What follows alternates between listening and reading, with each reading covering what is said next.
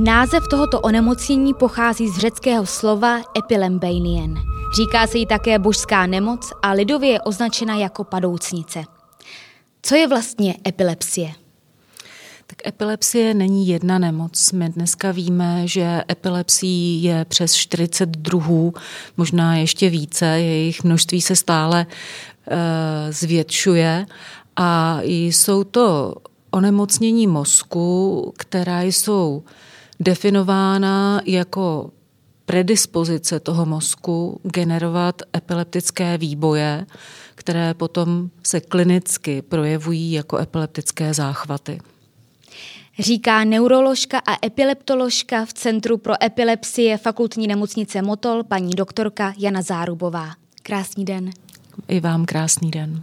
Vedle ní sedí můj druhý host, který se u paní doktorky Zárubové léčí s epilepsií. Jak ty bys popsal epilepsii? Čím je pro tebe? Pro mě je epilepsie nemoc, se kterou se léčím zhruba 12 let. Ve spoustě věcech v životě mě omezila, ale ve spoustě věcech mi taky dala určitý plus. To znamená, že o sebe víc se peču, než třeba kamarádi, kteří tu epilepsii nemají. Takže teď jsem za, začal s modifikovanou Atkinsonovou dietou a snažím se s ní bojovat. To je pro mě epilepsie. Říká Filip Horáček. No a za mikrofonem vás vítá Anna Beránková. V dnešním díle Moskovny si povíme, jaké typy epilepsí a záchvatu existují, jakých projevů si můžeme všímat a jak probíhá jejich léčba. A především si pak povíme, jaké to vůbec je žít s epilepsií, jak mají či nemají vypadat reakce okolí a jak správně poskytnout první pomoc při epileptickém záchvatu.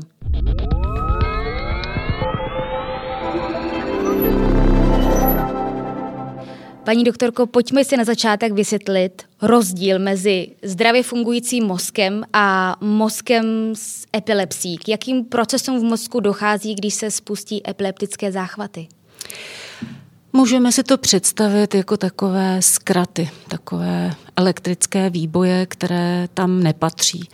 Mozek je vlastně soustava neuronálních sítí, po kterých běhají vzruchy a je to velmi uh, precizně seřízený uh, mechanismus, stroj, nástroj, který, uh, když se nějaká oblast mozku aktivuje, musí se jiná uh, utlumit. A to všechno je nám nějakým způsobem geneticky dáno, jak ten mozek má fungovat, aby fungoval správně. U pacientů s epilepsií eh, jsou ty příčiny, proč jejich mozek je schopen generovat epileptické výboje různé. U některých je to dáno geneticky. Mají ve svém genomu nějakou mutaci nějakého genu, která způsobí, že například jejich nervové buňky jsou dráždivější než buňky u běžné populace a jsou schopné sami generovat výboje, které nepatří eh, do toho mozku nebo nepatří do běžných funkce toho mozku.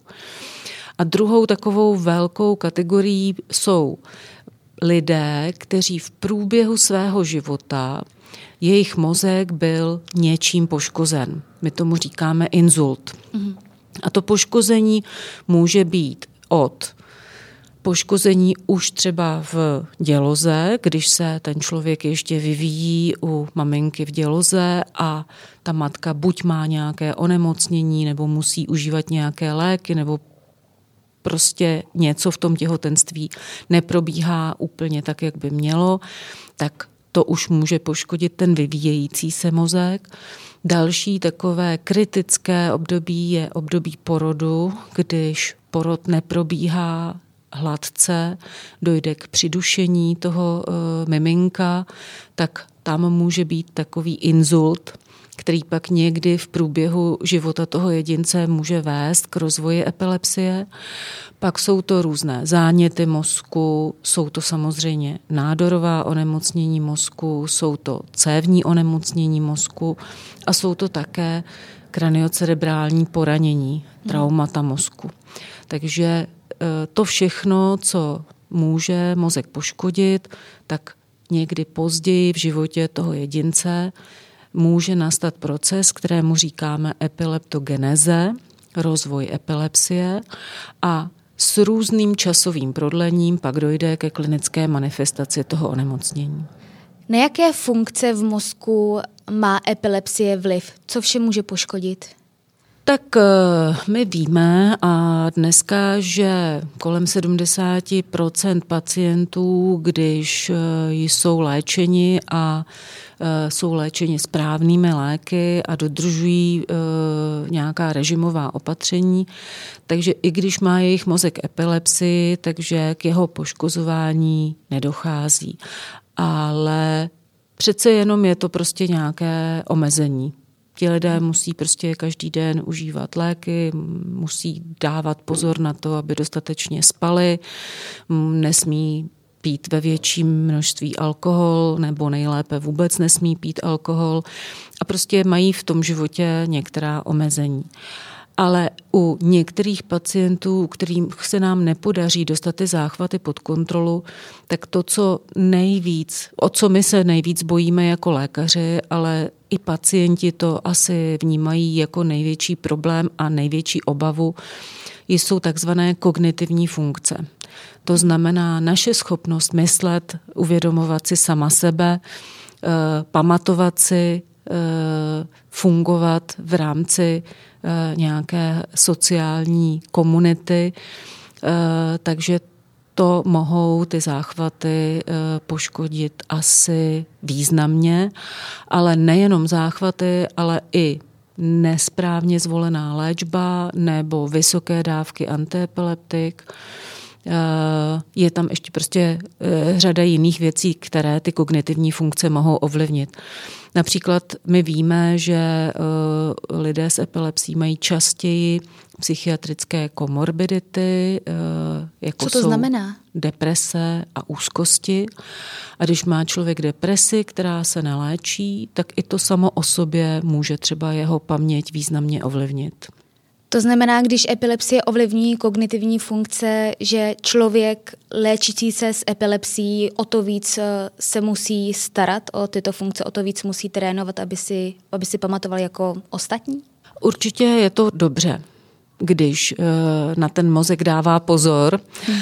A to, co se ještě v posledních letech ukazuje, je, že nestačí jenom trénovat mozek, tak každý si to představíme nějak jinak, někdo eh, luštěním křížovek, sudoku, eh, čtením třeba, ale že tomu mozku taky dělá strašně dobře pohybová aktivita. Eh, což je eh, známé nejenom z epileptologie, ale v současné době i u jiných třeba onemocnění, jako jsou neurodegenerativní onemocnění, třeba Alzheimerova nemoc, se ví, že ti lidé, kteří kromě toho, že trénují mozek, se taky hýbou, jsou na tom lépe než ti, kteří se nehýbou. Takže my třeba eh, pacienty teď poslední roky hodně podporujeme v tom, aby taky podnikali nějakou pohybovou aktivitu. Někdy je to docela složité, protože samozřejmě, že když ten eh, pacient má záchvaty, které nejsou pod kontrolou, tak může být otázkou, jaká pohybová aktivita je pro něj bezpečná. A určitě není úplně nejšikovnější nápad, aby se věnoval horolezectví nebo uh, potápění nebo sportům, které vyžadují uh, absolutní zdraví. Na stranu druhou je řada pohybových aktivit, které je možné uh, provozovat bezpečně. Mhm. Já teď rovnou zapojím i Filipa, abychom si to uh, překlopili do té praxe. Co co pro tebe, pro tvůj typ epilepsie je vhodné, abys, jak eh, můžeš trénovat svůj mozek, abys na tom byl líp? Tak já zrovna navážu na to kraniocerebrální poranění, co tady říkala paní doktorka. Já jsem ho zažil o rok a půl zpět, zhruba tak. A vlastně mě byl jsem vyšetřen na neuropsychologii a tam eh, z té zprávy mi bylo sděleno, že je velmi patrné oslabení u verbální paměti a celkové schopnosti verbálního učení a výrazně zvýšený výkon v oblasti vizuálně konfrontačního pojmenování. Čili uh, já sám vím, že mám strašné problémy s pamětí. Jo, takže já jsem si v tu chvíli co mi tohle bylo sděleno, tak jsem si musel začít eh, všechny věci, takové ty podstatnější, zapisovat na papír, jo, protože bylo schopné, lidé mi byli schopni říct něco, ať něco udělám nebo tak a za deset minut já už jsem to zapomněl, což jsem dřív třeba neměl, takže tohle to mám, přihlásil jsem se zrovna teďko na Cerebrum, což je vlastně spolek, který tady těmto lidem pomáhá, takže já jsem se tam přihlásil za, za účelem toho, že chci nejdřív dát trošku víc dokupy svůj mozek a pak nějakým způsobem pomoct těm lidem, kteří jsou na tom hůř. Takže pro mě to je, je v práci, kterou vykonám, tak je to velmi složité. Jo? Když mi zadá nějaký úkol a třeba zapomenu na něco, tak to je velký problém. Takže mě to naučilo si všechno zapisovat, abych, abych nezapomněl prakticky nic. A to mi pomáhá ty moje zápisky. Jinak by to bylo asi celku špatné. Křížovky luštím. to se snažím a Doporučujete to i vy, paní doktorko, při léčbě? Já vždycky říkám pacientům, a dělají to, co jim taky přináší radost. Mm-hmm. Protože když děláme to, co nás těší, tak eh, to děláme díl a, a s lepším nasazením. A třeba mě, kdyby někdo nutil luštit křížovky, tak mě by to teda fakt nebavilo. Ale třeba mě baví se učit cizí jazyky. Někoho může bavit uh, si pamatovat texty písniček.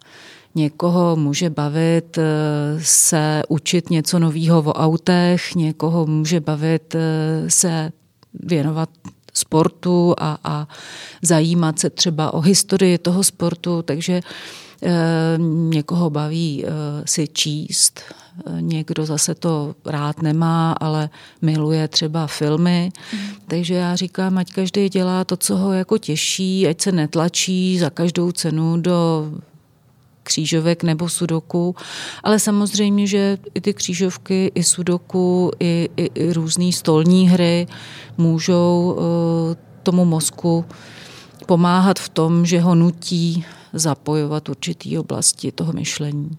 Jak častá nemoc je vlastně epilepsie? Kolik lidí uh, se s ní léčí? A kolik lidí v České republice se uh, odhaduje, že s aktivní epilepsií je 80 tisíc lidí. Ale dalších 400 tisíc lidí prodělá ojeditěný epileptický záchvat, protože máme i uh, lidi, kteří můžou prodělat jeden epileptický záchvat ve svém životě, ale pak už další nemají. Ten záchvat vznikl, protože jejich mozku se něco dělo. Těmto záchvatům pak říkáme akutní symptomatické záchvaty, ale ti lidé nemají to onemocnění jako chronické onemocnění mozku, které je charakterizované tím, že se těm lidem ty záchvaty buď spontánně, anebo na podněty, které normálně epileptické záchvaty lidem nevyvolávají, tak se opakují. To je typické pro epilepsii jako chronické onemocnění. Mm. Takže e, není to málo. 80 tisíc lidí e, s tou nemocí žije ve smyslu, že dlouhodobě. A jsou některé epilepsie, které jsou takzvaně věkově vázané, že se vyskytují třeba pouze v dětství, ale když ten mozek dozraje do určitého věku, tak tato epilepsie už končí a ti lidé potom ve svém třeba dospělém životě už epilepsii nemají. I když někteří z nich mohou mít o něco vyšší riziko, že můžou dostat i v té dospělosti třeba ojedinělý záchvat, ale nemají epilepsii jako chronické onemocnění. Já na to navážu, eh, říká se, že nejčastěji právě postihuje malé děti a lidi starší nad 65 eh, let. Čím to je? Jsou takový píky vlastně té incidence toho nového záchytu epilepsie. Je to tím, že eh, velká, velké procento epilepsií je právě způsobeno těmi genetickými vadami. Takže dítě se už narodí s tou predispozicí mít epilepsii a velmi často jsou to takové eh, poměrně těžké epileptické syndromy, závažné epilepsie, které Dříve eh, vlastně jsme neměli pro tyto pacienty eh, žádnou léčbu. V současné době, kdy se velmi rozvíjí genetika u epilepsí a u některých těch syndromů my známe a jsme schopni eh, vyšetřit ty pacienty geneticky, zjistit, která mutace tu jejich epilepsii způsobuje, tak máme i takzvanou precizní léčbu, že potom léčíme už tu konkrétní danou mutaci a myslím si, že jsme pár kroků asi i od genové terapie těchto typů epilepsí. A um, v tom stáří je to zase dáno tím, že jak mozek stárne, tak je tam zvýšené riziko, že to pospojování těch sítí nebude tak dokonalé a že ty zkraty eh, se tam vytvoří s nás. Samozřejmě, že je víc těch cévních e, problémů, cévních onemocnění mozku, je vyšší incidence neurodegenerativních onemocnění, takže my třeba víme, že pacienti s Alzheimerovou nemocí mají vyšší riziko že k tomu onemocnění Alzheimerovou nemocí se přidá ještě i epilepsie a epileptické záchvaty. Takže tím, jak ten mozek stárne, tak je křehčí a je tam vyšší riziko rozvoje epilepsie a pravděpodobně ještě pořád, třeba v České republice, já si myslím, že eh, epilepsie u seniorů je poddiagnostikovaná, protože ona někdy může probíhat velmi nenápadně formou záchvatů, které mohou Eh, vypadat jenom jako krátká zmatenost. A když to nikoho nenapadne, že by to mohly být epileptické záchvaty, tak se to může vlastně přehlédnout. Když se řekne epilepsie, tak eh, mnoho lidí si představí člověka eh, zmítajícího se v křečích s pěnou u pusy. Jak už jste zmínila na začátku, eh, epilepsie není jenom jedno onemocnění, je jich mnohem, mnohem víc. Mm-hmm. Pojďme se tedy říct, jak můžeme si rozdělit epilepsie, jak je, jak je můžeme pojmenovat. Tak to základní rozdělení je teď podle nové mezinárodní klasifikace epilepsí a epileptických syndromů z roku 2017 a my je rozdělujeme do takových čtyř základních skupin. Epilepsie fokální neboli ložiskové, kdy e, ty epileptické výboje jsou generované jenom určitou oblastí mozku. E, potom epilepsie generalizované, kdy e, schopnost generovat epileptickou aktivitu mají velké oblasti mozku a obou mozkových hemisfér. Pak jsou epilepsie, které jsou eh, generalizované i ložiskové, což jsou takové jako zvláštní zpravidla syndromy, kdy ten mozek má právě tu schopnost generovat epileptické výboje jak z těch velkých oblastí, tak ale i z určitého místa. A pak jsou také epilepsie, u kterých i když máme anamnézu, víme, jak vypadají záchvaty toho člověka, máme výsledek elektroencefalografického vyšetření, máme výsledek magnetické rezonance, tak třeba nejsme schopni říct, jestli patří do některé z těch tří skupin, které jsem vymenovala a pak mhm. je označujeme jako epilepsie s neznámým začátkem nebo neznámého typu. No a ty epilepsie se Takovou hlavní klinickou manifestací epilepsí jsou epileptické záchvaty. A ty mohou být také různé. Takže jednak mohou být ložiskové, které mohou vypadat jako epileptické aury, kdy ten člověk má subjektivní pocit, mm-hmm. ale kdybychom seděli takhle proti sobě a vy jste měla teď epileptickou auru a neřekla jste mi o tom, ano. tak já bych to na vás nepoznala. Je to jenom subjektivní věm toho člověka, který může vypadat podle toho, z který v oblasti mozku je generovaný. Takže když je generovaný třeba z oblasti pro citlivost, tak ten člověk cítí mravenčení, brnění, eh, které třeba začíná na pravé ruce, šíří se na pravou paži, může se šířit třeba na pravou polovinu obličeje nebo na pravou dolní končetinu. A na úrovni té epileptické aury to může končit ten záchvat, anebo pokračuje a ta aktivita se rozšíří do větších oblastí mozku a může potom přejít v další typ epileptického záchvatu. Když... Je ještě, pardon, hmm. že vás přerušuju, je ještě uh, ohledně té aury, ještě nějaký její jiný projev? Rozhodně. Ty jsou velmi pestré, protože prostě mozek je velký, takže jedna z takových třeba poměrně častých epileptických aur je takzvaná epigastrická aura, eh, která je u pacientů, kteří mají epilepsii z oblasti spánkového laloku. A je to divný pocit v oblasti žaludku. Většinou pacienti i ukazují, že jim to začíná tady někde v oblasti žaludku a typické je, že se to šíří do krku nahoru a je to Většinou to pacienti popisují jako divný pocit, někdy říkají, že jim je špatně od žaludku hmm. a pak to přejde do toho dalšího horšího typu záchvatu. A Jiné, ten je? A ten je potom uh, fokální s poruchou vědomí a někdy fokální s přechodem do oboustraného tonicko-klonického, což už je ten velký záchvat, který jste popsala na tom začátku. Ale ty aury mohou být i takové mm, někdy velmi ne, ne, ne, eh, nestandardní, nebo i pacienti mohou mít obavu někomu říkat, že se jim něco takového děje, protože si myslí, že když někomu takového něco řeknou, takže si o nich bude myslet, že, že je blázen. Takže mohou to být i iluze slyšeného, iluze viděného. Vím, že jsem, eh, jedna moje pacientka mi říkala, že jako dítě říkala rodičům, že najednou je vidí přestože stojí před ní, takže ona je vidí, že jsou v dálce a jsou hlavou vzhůru.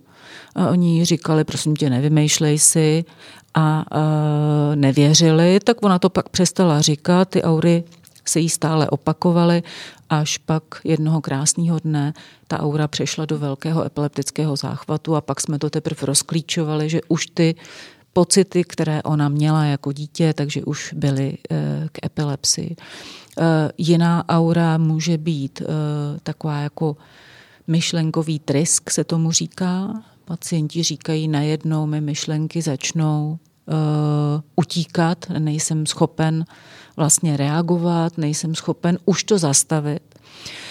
Pacienti, kteří mají auru a mají dostatečně dlouhou, tak mají svým způsobem výhodu.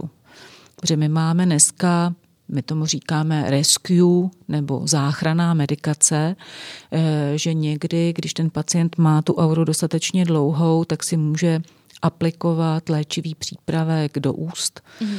a tím vlastně může zastavit tu auru, aby nepřišla do toho většího nebo velkého záchvatu. Dá se epilepsie s něčím zaměnit, s, ně, s nějakou uh, jinou nemocí? Ptám se na to, že ten projev třeba není právě tak velký, ten generalizovaný, že uh, třeba i u malých dětí to je, jejich rodiče přehlédnou. Rozhodně. My i označujeme některé záchvaty za neepileptické záchvaty a to rozlišení, jestli ten, to, co je záchvat, je vždycky něco, co je časově omezeno. A u epileptických záchvatů je poměrně charakteristické, že trvají řádově vteřiny minuty. Netrvá to hodiny. Jako když to trvá déle, může to být epileptické, může to být takzvaný status epilepticus, ale to je spíš výjimečné. Jako zpravidla ty záchvaty trvají maximálně minuty. A ty neepileptické záchvaty mohou být buď způsobené nějakým tělesným onemocněním jiným, než je epilepsie a než je epileptické onemocnění mozku. Třeba záchvaty se mohou projevovat některé onemocnění srdce. Když mají třeba lidé nějaké poruchy srdečního rytmu, tak také mohou upadnout a třeba velmi časté záchvatové projevy jsou takzvané konvulzivní synkopy, omdlení, při kterém dochází k záškubům a e, to se nám může taky, nebo i některým lékařům, i lajkům splést s epileptickým záchvatem. A pak jsou velká skupina takzvaných psychogenních neepileptických záchvatů. To je opravdu kapitola sama pro sebe, odlišení psychogenních a epileptických záchvatů, psychogenní záchvaty mohou vypadat velmi věrně jako epileptické záchvaty, ale jsou tam některé rozdíly jednak v motorickém projevu a v délce trvání. Většinou ty psychogenní jsou o hodně delší, často nereagují na antiepileptika a velmi často se vyskytují u lidí, kteří zažili ve svém životě nějaké psychické trauma. Mm. Zneužití třeba. Někdy mají někteří pacienti dokonce kombinaci, že mají epileptické i psychogenní neepileptické záchvaty. A tam je to potom taková jako složitější cesta, jednak to zjistit, jednak to vysvětlit a jednak vlastně použít trošku jinou taktiku na léčení těch epileptických a těch psychogenních záchvatů. Filipe, s jakým typem epilepsie ty se léčíš u paní doktorky? A s idiopatickou a posttraumatickou epilepsií. Můžeš nám vysvětlit nebo klidně i dohromady s paní doktorkou, jak se projevuje tento typ? Tak já nevím, já trpím těmi velkými záchvaty v téhle době, takže já to sám jako like to úplně nedokážu asi vysvětlit. Nicméně vždycky prodělám velký epileptický záchvat a už to odborně vysvětlit nedokážu. Tak možná naváže paní doktorka. Na... Já Filipovi pomůžu. No. U něj epilepsie vlastně začala jako Filip používá eh, to označení idiopatická. My dneska eh, těmto epilepsím říkáme genetická, genetickou generalizovanou epilepsí se záchvaty generalizovanými tonicko-klonickými, to znamená bez aury, bez varování, ztráta vědomí, pád, křeče. Většinou tyto záchvaty bývají vázaný na probuzení, na první dvě hodiny po probuzení. Mm-hmm. A bohužel Filip při jednom z těchto záchvatů si velmi uh, vážně poranil hlavu a mozek, protože upadl tak nešťastně, že došlo k zhmoždění uh, jeho čelních laloků a uh, to se zahojilo, ale ty jizvy tam prostě zůstanou už do konce jeho života. Takže u Filipa se teď kombinuje vlastně ta jeho genetická generalizovaná epilepsie a ta poúrazová ložisková epilepsie. Filipe, jak vůbec začal tvůj příběh a život s epilepsií? Kdy bylo tvé první setkání? Tak uh, úplně čirou náhodou. Já jsem uh, jeden den dostal epileptický záchvat, při kterém jsem spadl a bylo to v noci. Bylo to při spánku. Spadl jsem z postele a měl jsem poraněnou ruku a bolela mě hlava vlastně po tom probuzení, takže jsem se odpoledne vydal do Tomajerovy nemocnice nejblíž a tam jsem byl nejdřív na chirurgii a tam teď mě poslali na neurologii na to, aby se na mě podíval neurolog, protože na tu bolest hlavy. Takže neurolog se na mě podíval a v tu chvíli mi řekl, že to vypadá, že jsem prodělal epileptický záchvat takže zavolal převozní sanitku a tam mě převezla do Motola, jelikož byl spádový. A tam jsem v Motole byl zhruba týden na pozorování, byly mi tam udělaný uh, video, e, teda EEG, uh, EEG, potom, že jsem v noci nespal, jo, a magnetická rezonance, CT a lumbální punkce. Poté jsem byl z nemocnice propuštěn a byla mi nasazena léčba antiepileptiky. A to už bylo u paní doktorky ne, Zárubové? Ne, ne, ne, to bylo, tehdy to bylo u pana doktora Tomáška a u něho jsem se léčil několik let. Pak vlastně jsem byl přiřazen k paní doktorce Zárubové a vlastně od té doby se s epilepsí léčím. Už, už je to 12 let.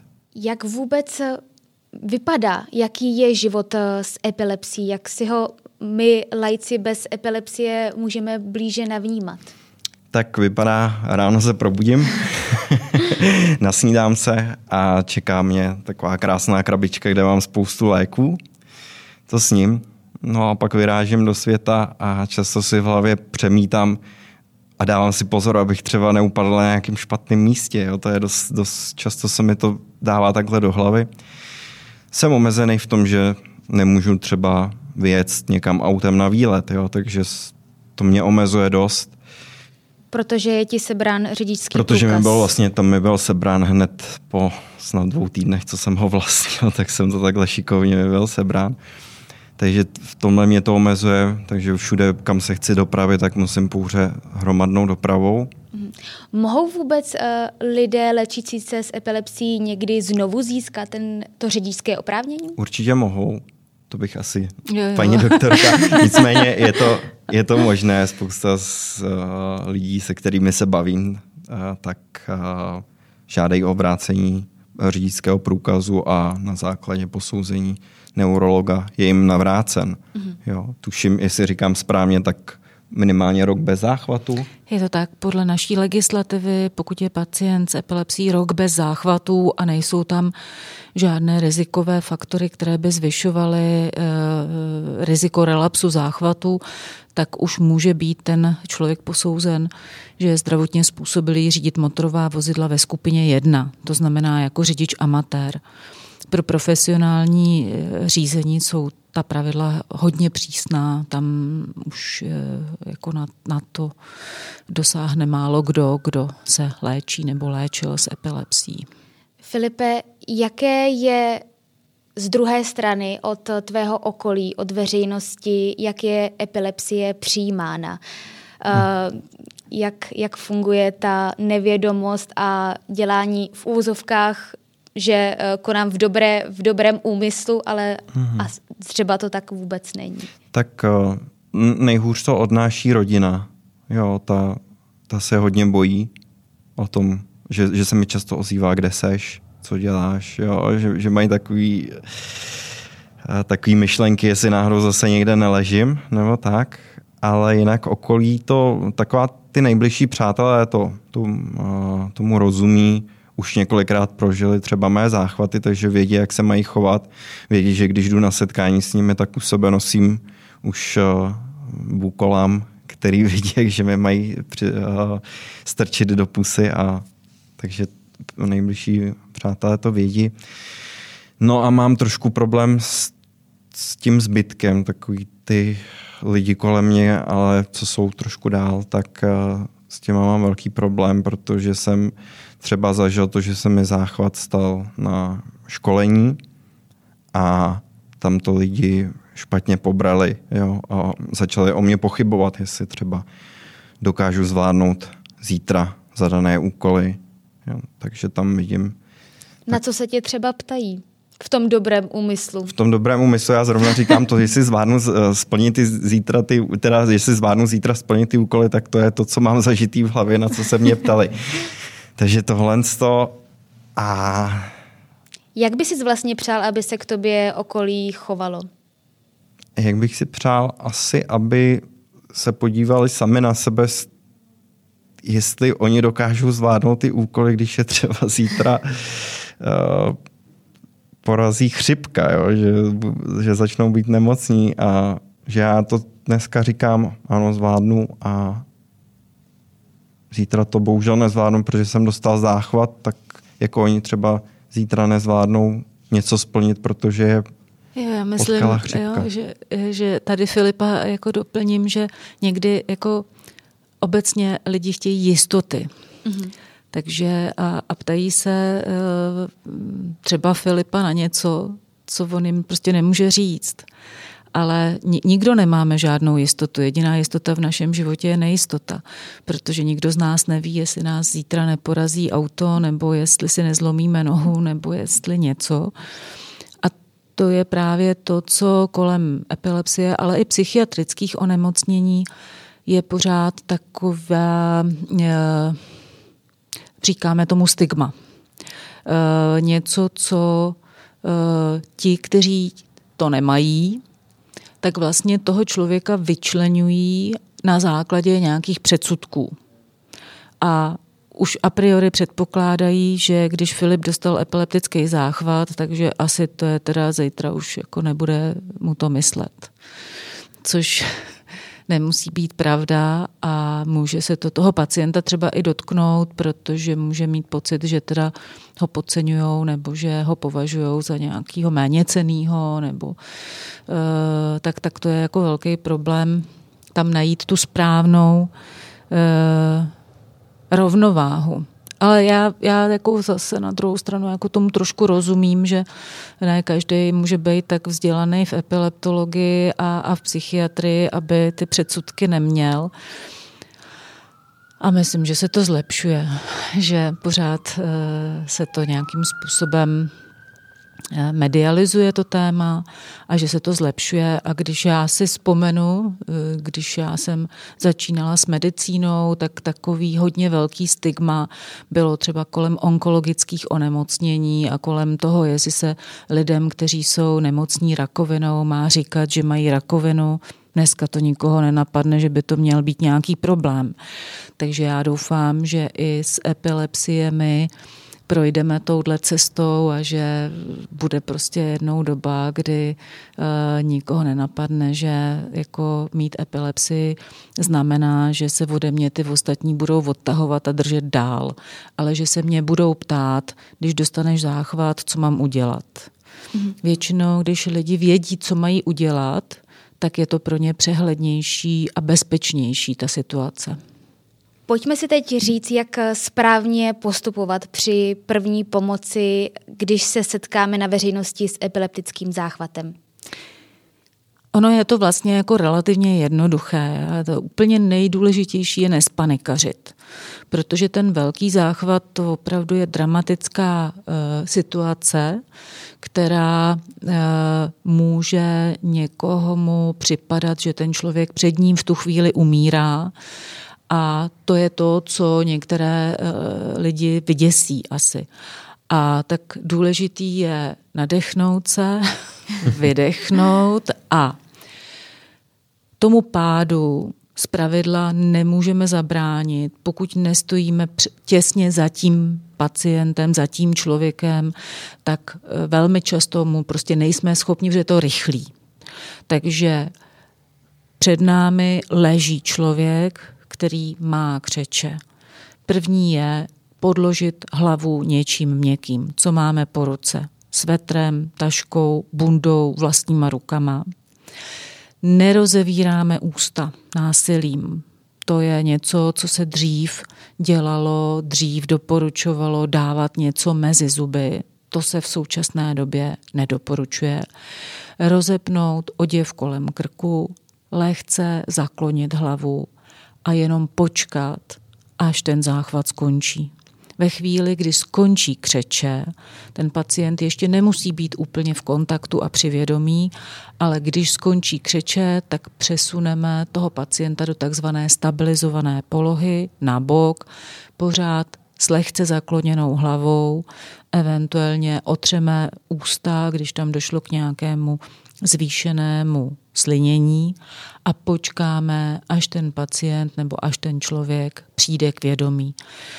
To může být buď velmi rychlé, že opravdu během chvilky se ten člověk začne probírat a řekne, je, já jsem asi měl záchvat, protože někdy ten člověk má tu paměťovou stopu, že mu vypadl kousek času a leží na zemi, no tak to jsem asi měl záchvat. A někdy to může trvat díl, ten člověk může být ještě dezorientovaný a zmatený, neví, co se mu stalo a tam potom je důležité ho neomezovat fyzicky, když se chce posadit, tak ho klidně nechat, ať se posadí, ale pořád na něj mluvit a říkat mu, asi jste prodělal epileptický záchvat, jsem tady u vás, chcete, abych někomu zavolal, nebo máte mobil a jste schopen sám někomu zavolat, nebo máme volat záchranku, nemáme volat záchranku. Vždycky, když si like není jistý, jestli má nebo nemá volat záchranku, tak ať jí raději volá. Jo?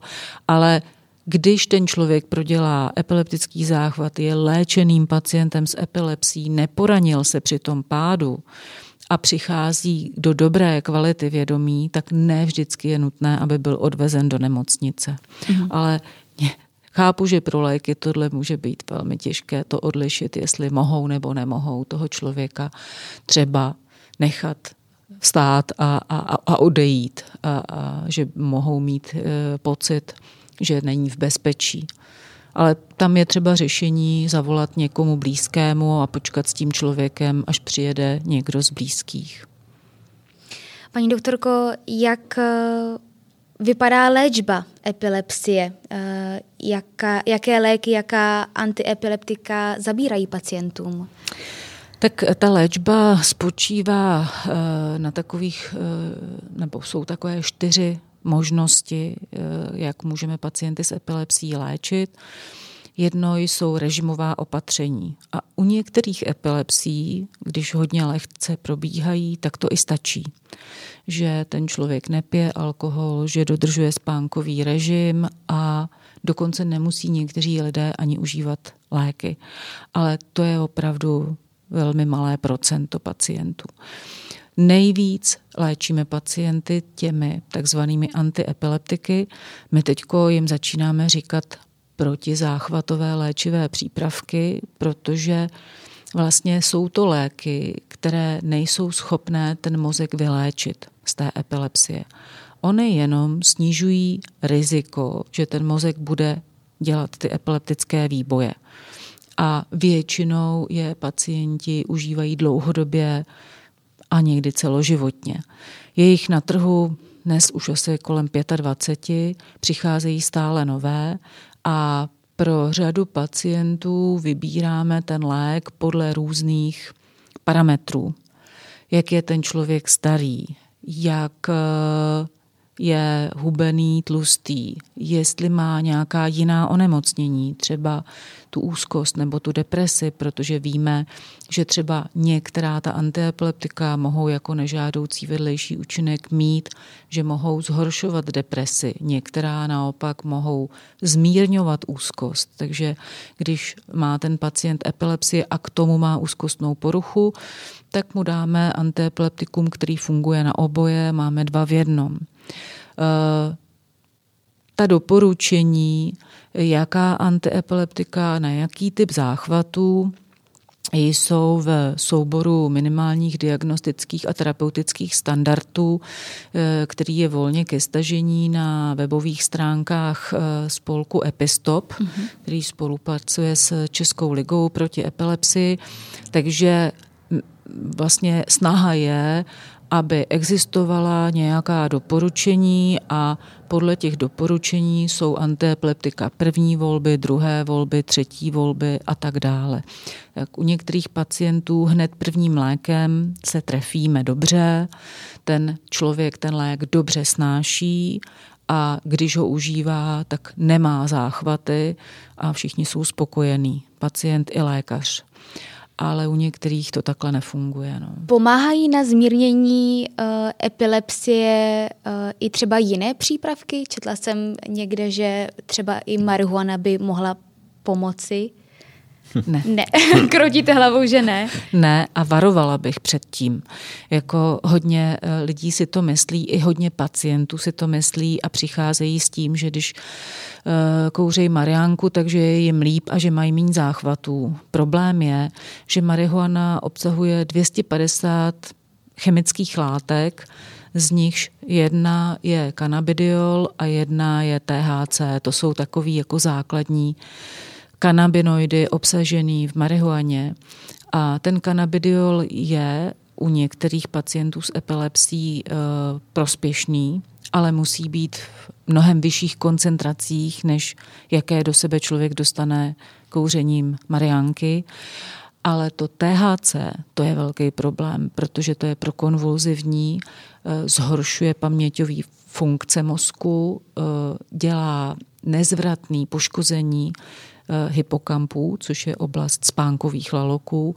Takže eh, když si zdravý člověk rekreačně jednou za čas dá mariánku, tak mu to asi nic neudělá. Ale pravidelný užívání marihuany vede eh, k poškození mozku. Může u některých lidí být i rizikem pro vyvolání psychiatrických onemocnění mm-hmm.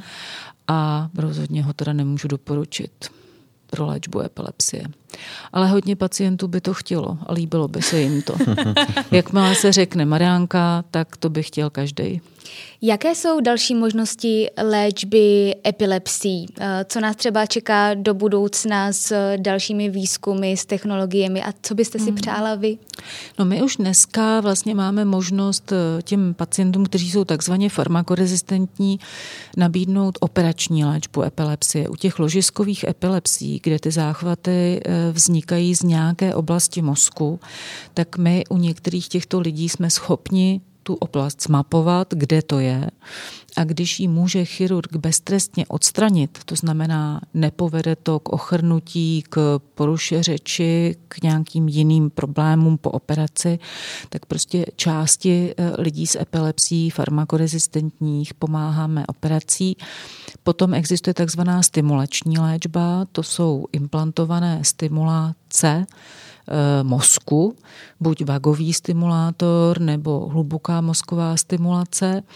Eh, u některých typů epilepsí pomáhá ketogenní dieta, Filip tady zmiňoval, že teď drží modifikovanou Atkinsonovu dietu, což v jeho případě je takový podpůrný, není to léčebný. On nemůže vysadit antiepileptika a být jenom na dietě, to by nedopadlo dobře.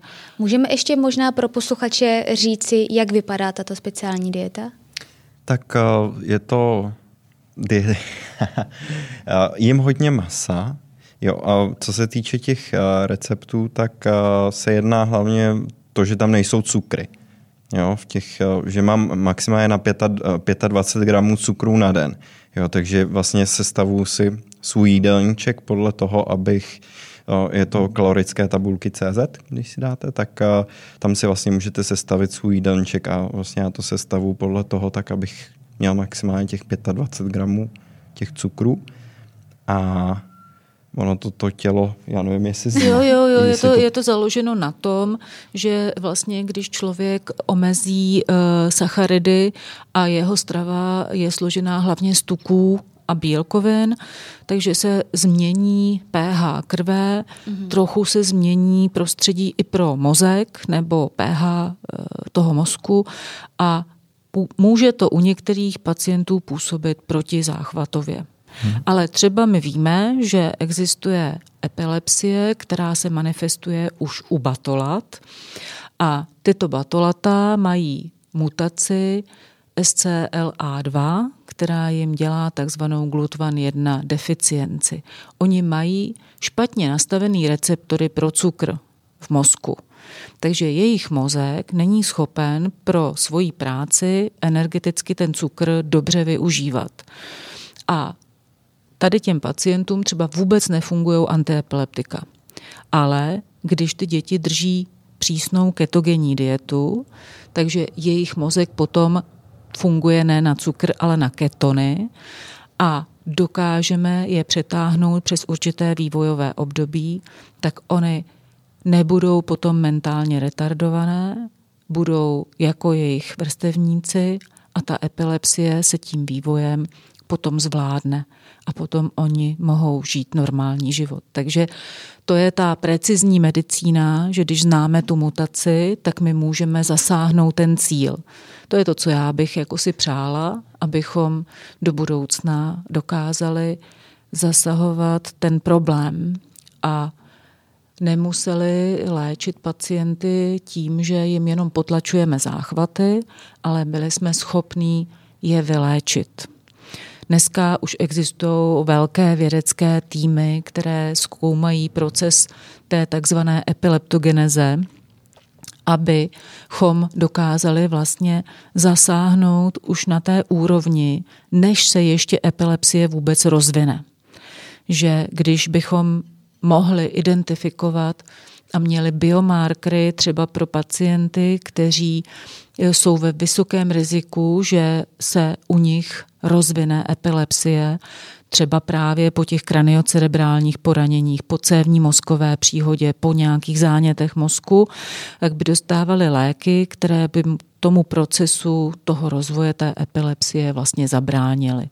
A věděli bychom, že když to budou půl roku, rok, týden užívat, takže u nich k rozvoji epilepsie nedojde. Ale určitě to nebude jedna léčba. Hmm. Určitě to bude uh, řada možností. Pokud by se lidé chtěli ještě více o epilepsích eh, dozvědět, na jaké organizace, které se věnují epilepsím, se třeba mohou obrátit? Tak uh, jsou i dvě uh, vlastně jsou tři organizace. Jedna je odborná lékařská společnost, která se jmenuje Česká liga proti epilepsii, která združuje epileptologii a má třeba na svých stránkách seznam epileptologů, protože e, neurologů je v České republice asi 1400, ale ne všichni se specializují na léčení e, těžších epilepsí a ti, kteří se věnují této oblasti, se jmenují epileptologové a jejich seznam je právě třeba na stránkách té České ligy www.clpe.cz. Svět mám taky eh, odkazy na Centra pro epilepsie a eh, to jsou takové asi nejdůležitější informace. Druhou organizací je organizace, kterou já nazývám Patient Advocacy Group, Epistop, která združuje lékaře, pacienty, sociální pracovníky, právníky, prostě lidi různých profesí, kteří se na epilepsie mohou koukat z různých úhlů pohledu a když řešíme nějaký problém, který si myslíme, že není třeba v rámci systému péče e, ošetřen dostatečně nebo dostatečně pružně, tak Epistop tohle jako vychytává a snaží se tam nějakým způsobem jako pomoct. A řada těch lékařů, kteří tam e, pracují, tak jsou také členy té České ligy proti epilepsii, takže e, je to taková jako těsná spolupráce, ale zároveň nechceme, aby to byla jenom doktorská organizace, protože chceme slyšet i ten hlas těch pacientů, co oni potřebují a co jim by pomáhalo a čemu nerozumí a tak. Takže třeba na stránkách Epistopu je řada materiálů, který si myslím, že jsou srozumitelné, měly by být srozumitelné pro lékaře i pro pacienty. Jsou tam materiály na téma epilepsie a mateřství, základní informace epilepsie dospělých, první pomoc při epileptickém záchvatu a jiné a jiné. A pak je čistě pacientská organizace, která se jmenuje Společnost E, která se také snaží uh, vzdělávat laickou společnost a organizuje pobytové zájezdy, mají různé projekty, jak pomoct lidem s epilepsií při zaměstnání a, a tak.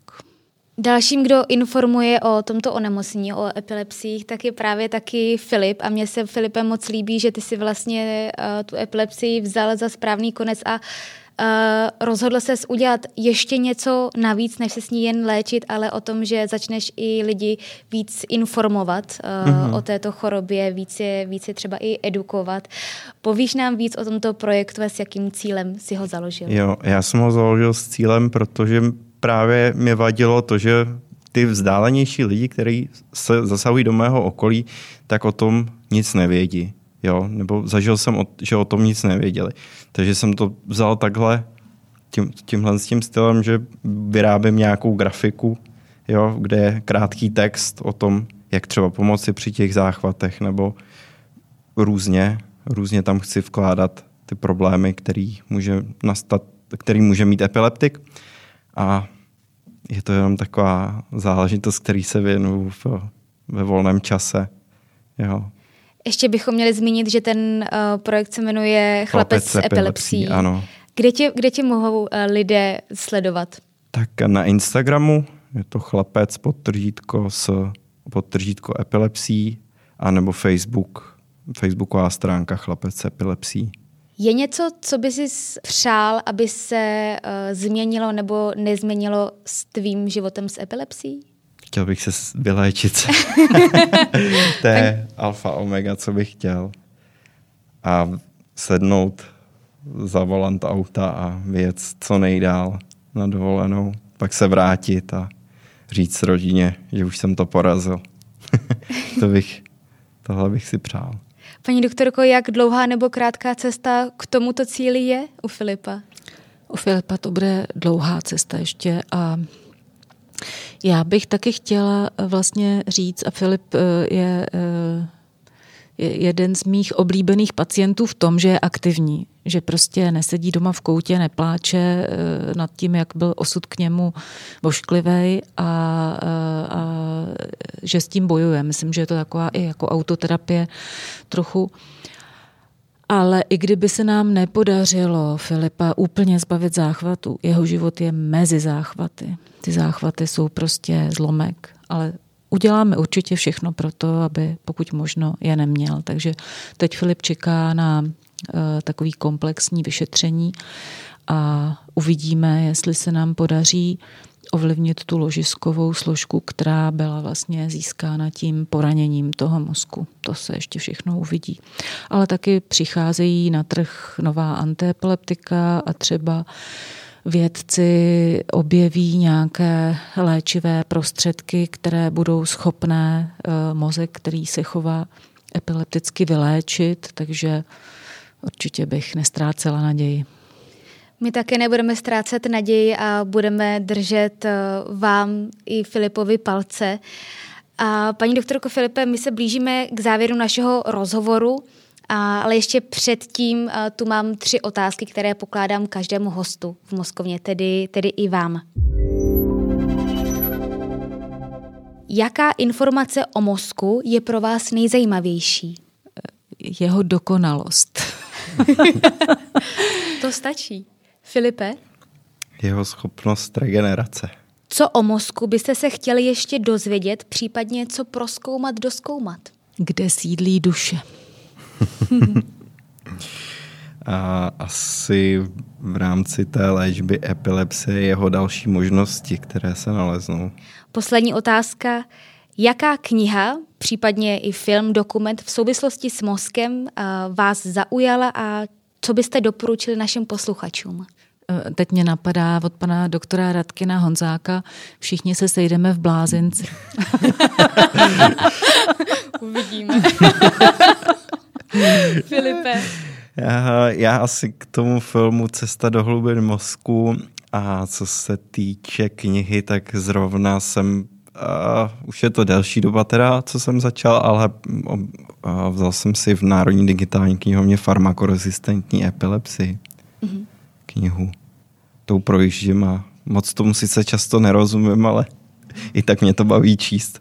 A my doufáme, že nějaké informace z toho se dozvíme právě na tvém projektu Chlapec s epilepsí. Děkuji.